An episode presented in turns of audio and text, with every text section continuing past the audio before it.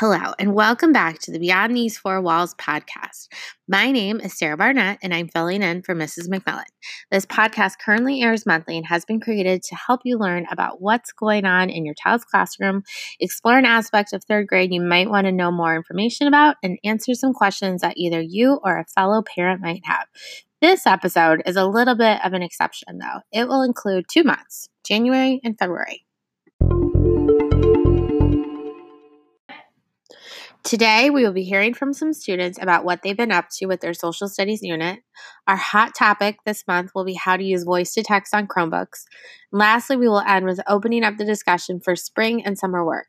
So, without any further ado, let's hear from some students.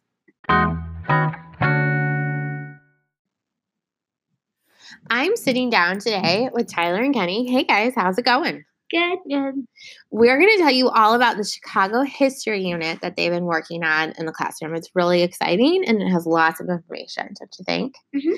So the the way you guys got started, right, is that you started talking about the Chicago flag. Tyler, can you tell us more about the Mhm. Chicago flag? So basically, we our teacher showed us the Chicago flag. Some people knew what it is, some people didn't. But then she told us what the symbols were for on the flag.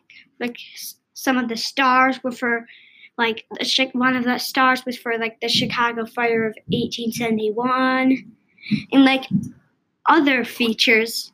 So we got to draw our own flags that were things that went with us. Like they they were symbols for us. can you tell us about what you put on your flag? Well, I personally put stars on my flag because um um my mom has this song she sings to me every night, and it's it's kind of like Twinkle Twinkle Little Star, but it's different. And now I can sing it to myself because it's like stuck in my head. Uh huh. So I put stars, and then I wrote my name on it because That's awesome. my name's important. That's awesome. That's really great. Well, I think that's Yeah, and you know what, Kenny? The next thing you guys did is you guys started talking about the Chicago Fire. Can you tell us more about the Chicago Fire? Well, the Chicago fire started in 1871. It was one of the most deadliest fires in Chicago. Ooh, so it sounds like it was really bad, right? Well, it was pretty bad. Pretty bad, I it would started say. from a cow. oh wow. Well, it started from it started in a barn, Mhm. and then we don't know what happened inside the barn, how the and a how the cow. fire We started. think a cow. But we think a cow. Wow. We Joke. think the cow Mhm. started the fire. by tipping over a lamp. by tipping over a lantern, but we still don't know Mhm. if that's really true. You two just taught me something. I didn't know that. That's What? that's pretty crazy that possibly a cow started the Chicago Fire. Oh, well, we don't know. yeah, there's no way of telling, Yeah. right? Can't go back. Interesting. But they said it didn't burn down the family farm's house. Hmm. It's one of the only surviving things for some reason. Wow. The family, the the family farm's house. Interesting. The- So after you guys did that, you kind of talked about the different Chicago neighborhoods and the different landmarks, right? You talked Mhm. about so many landmarks within the city. We all know there's a lot. And so the next project was you each each friend in your classroom website. started a website. Like Yeah. you guys all have your own website. And we and we chose our landmark um by we um well, we didn't choose our landmark. Our teacher actually put some landmarks on the board and we we we took some and we wrote them on the board and then everybody mixed them up and then we and then we and then everybody got what they wanted. Like you Oh. what you wanted you got. Mhm. Okay, so can you tell me what are you what are you doing? Well, Union Station. Okay. I'm doing Union Station. So you've researched Union Station? Um, yeah, well, I researched it on my Chromebook and then I started writing it down on a piece of paper. And then after I did that, I started doing my website. Um, it took a long time, but it was worth it because I got, actually got a lot more done than I thought I would because it actually was. No, it was Like interesting. in- interest. Yes. Yeah. And and um and I and I I did a lot of pictures. oh like, wow. Like um a lot of writing, a lot of text, a lot of dialogue. I could say like so many more things. So and then the last step you're doing in your landmark is you're creating what? For um we're creating our buildings that we were working on in STEM. Right. from okay so for example my website that i was working on i did union station Okay. so and since my partner wasn't here who is liana i decided to do union station because what our landmark was we were building it Oh, okay. And she's fun- cool with Union yeah. Station. You guys have been working really well. and it was really fun to do but we're still working on them Well, and it's hard to tell through the podcast because we're just talking, but these landmarks that you guys are creating are out of huge boxes. They're like amazing. You're using the 3D printer, you're using boxes, you're doing this with Miss Garneau and STEM, right? And uh, is there anything you want to add, or we'll hear what Tyler's working on? Um, we can go to Tyler. Okay. Hey, T- so Tyler, what what are you? What did you do your website on? So my website I worked on is Lake Michigan. You might think, what's so interesting about a boring lake? But I actually, I, that's what I thought at first. But once I researched more, it fa- it was really interesting. Like that Lake Michigan, it's it's one of the only Great Lakes inside fully inside the U.S. Huh. and it's it's um four U.S. states share Lake Michigan, which is Wisconsin, Michigan, Indiana, and Illinois. Interesting.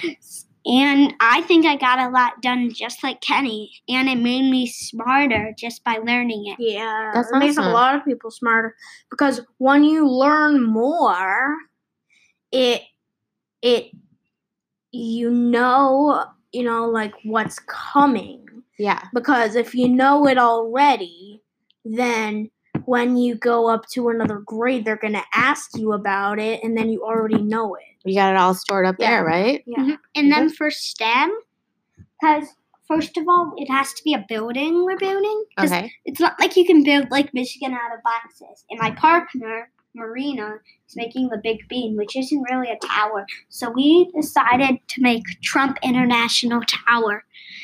And so far, it's turning out pretty good.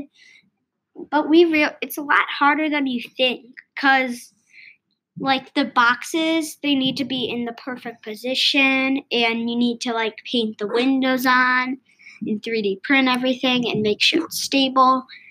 But it's really fun. I'm I'd rather do this than anything all day. so yours is turning out super tall, right? Yours is mm-hmm. turning out almost taller than I am. Would you agree? Yeah. Like, I mean, I'm not a very tall adult, but yours Yeah. is going to be taller than me before we know it. And Kenny, yours is super mm-hmm. wide. It's like so big, right? Well, I think because I'm building Union Station, it's gonna be super wide. Because what I didn't know that I already figured out that I searched on the internet, it's two separate stations. That's right. and the trains go through the back, the west station. The trains go out the side of the west station, and then they either there's there's plenty of places for them to go. And one thing I didn't know was that the one so the reason the CTA goes down underground is to get into Union Station.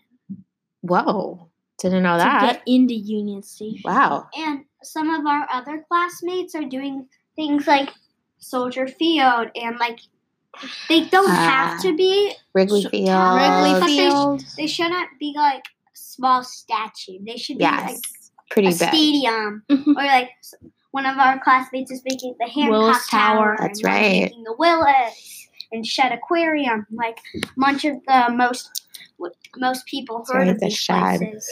Yeah, so that kind of like wraps us up to the end of your unit. Is the last part of your unit. Uh, you are going to be inviting your families Mhm. to come check all this out, right? Right. Yeah. So, so family, stay tuned because Miss Giratti will be sending out a message letting you know the day that the Chicago Day will happen, and so the boys and the rest of the class will have their landmarks on display, their websites on display, their flags, everything for you to see. It's going to be really awesome. Mhm. Yeah. So, you guys, I really enjoyed talking to you about your Chicago unit today, and uh, thanks so much. And we'll Uh-huh. talk to you later. You're welcome. All right. See ya. See See ya. ya. Bye. Bye. For today's hot topic, we will be exploring how to use voice to text on the Chromebooks. The students have been using their Chromebooks during both Writer's Workshop and other times of the day to write.